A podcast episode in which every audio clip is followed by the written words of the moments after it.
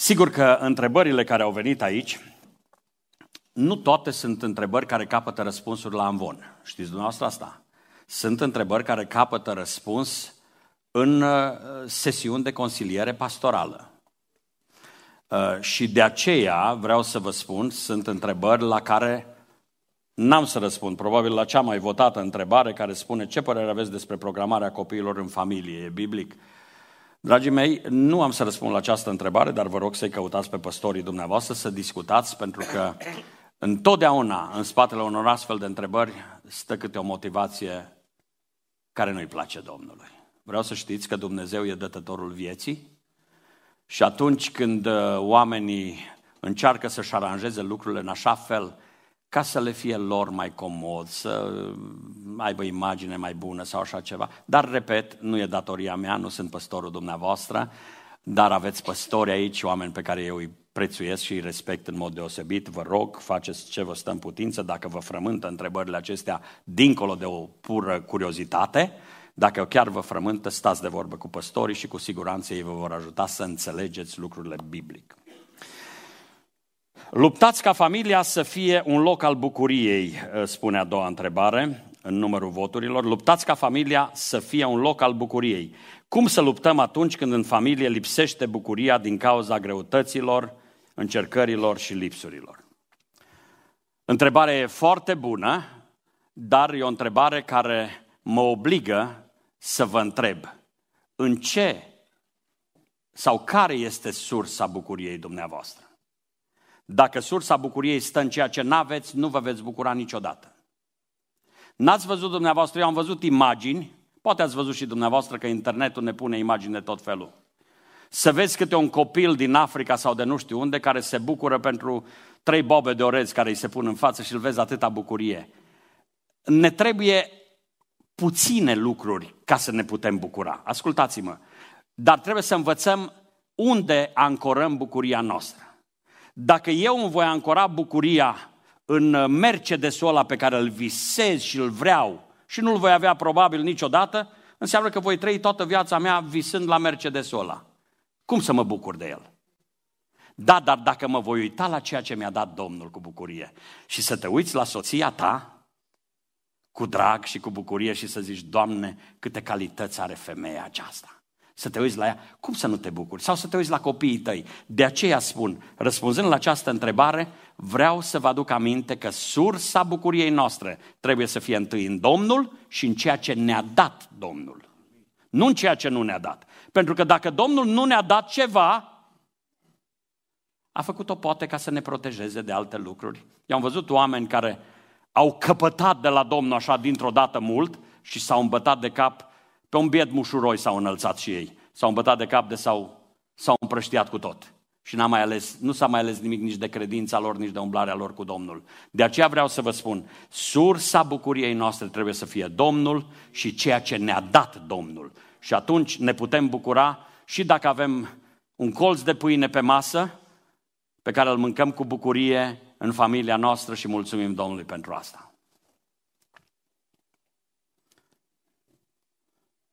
Explicați, vă rog, văd că a trecut pe primul loc întrebarea, explicați, vă rog, versetul amintit. Părinților, nu întărâtați la mânie pe copiii voștri.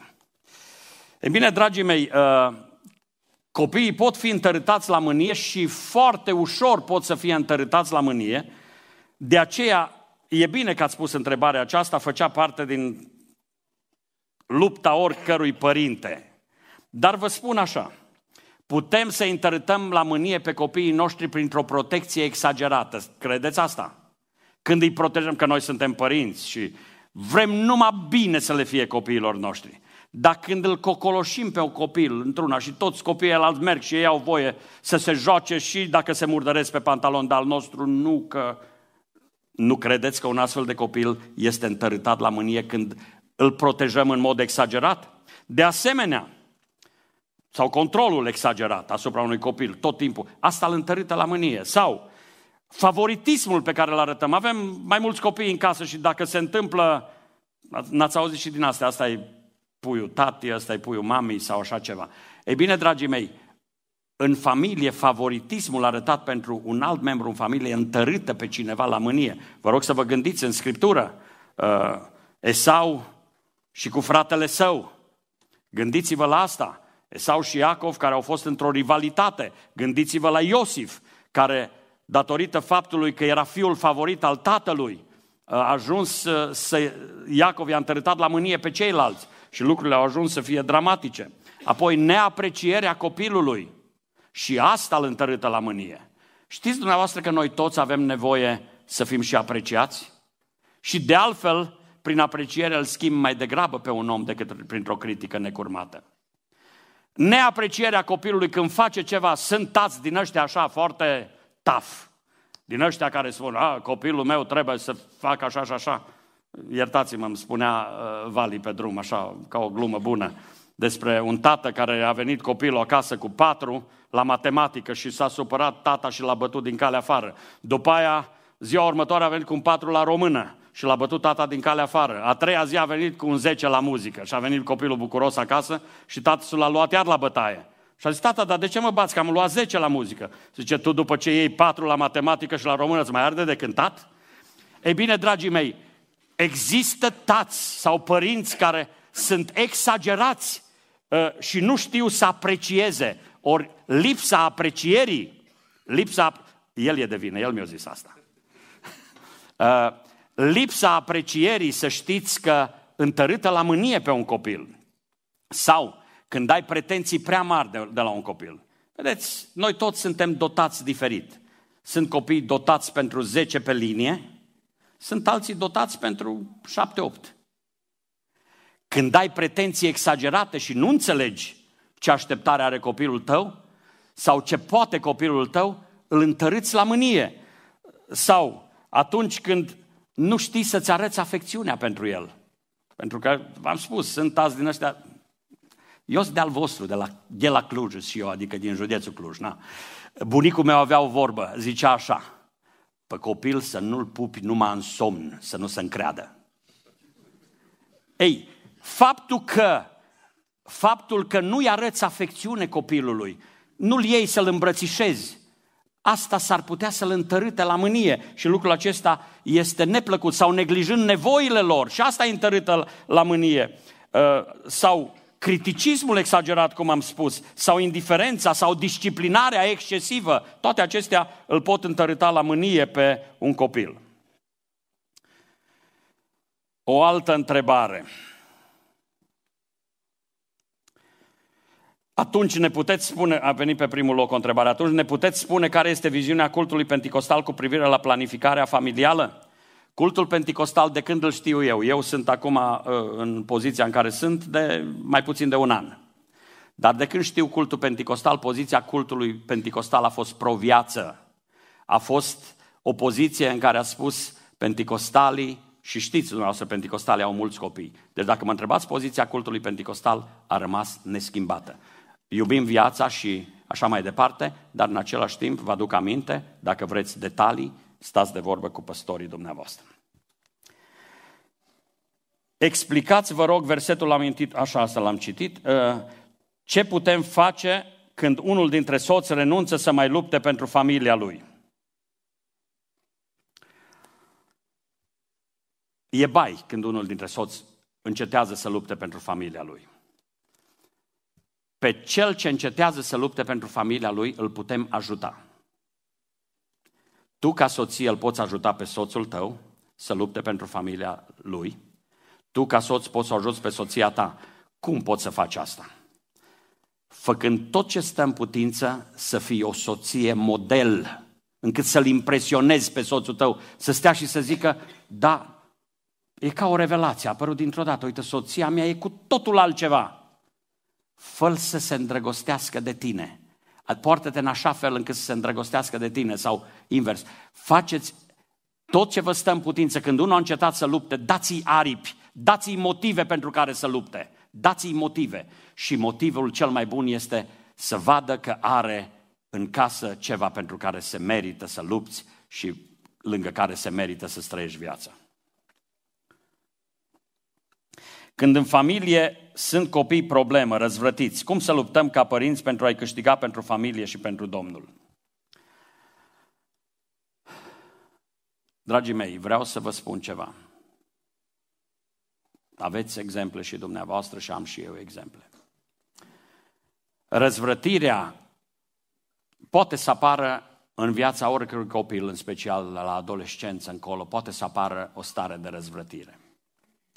Însă vă rog să mă înțelegeți bine. Știți cum îmi amintesc copilăria mea? Frații mei mai mari erau plecați de acasă. Fratele meu, care astăzi este un pocăit, pe care îl respect în mod deosebit că îl iubește pe Domnul.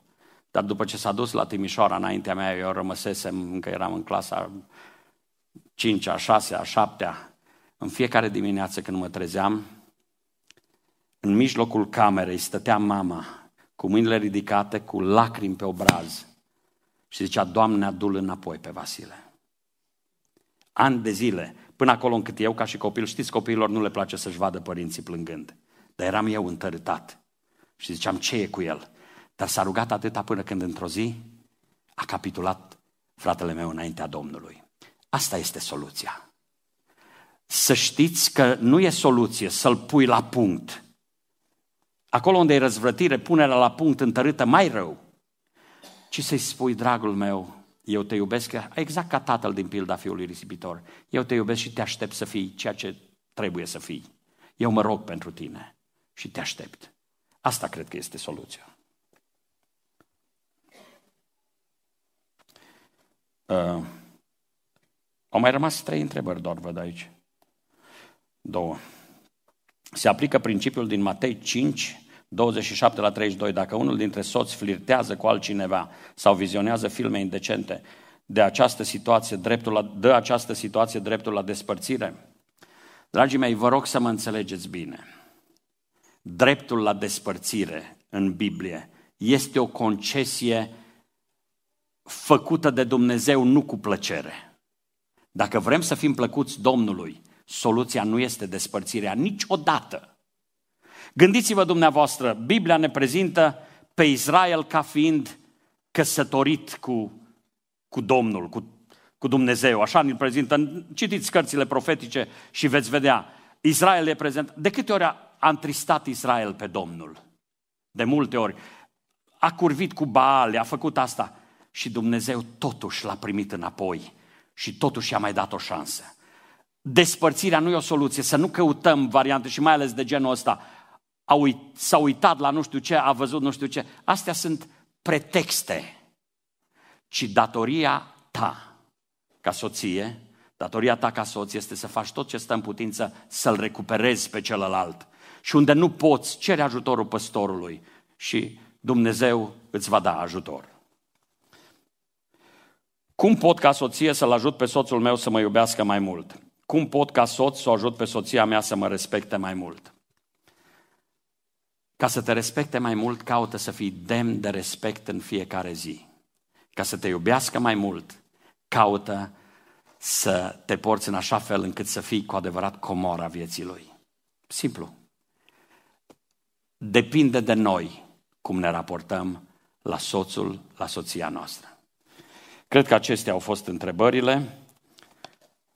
Vă mulțumesc tare mult pentru atenția dumneavoastră, pentru interesul dumneavoastră. Domnul să vă binecuvânteze pe toți și încă o dată vă mulțumesc că mi-ați dat prilejul să fiu la o seară de părtășie cu dumneavoastră uh, aici în Biserica de pe Carpați și mă rog Domnului ca după întâlnirea aceasta familiile reprezentate aici să fie un pic mai aproape de Domnul și de împlinirea scopurilor lui Dumnezeu cu noi. Amin.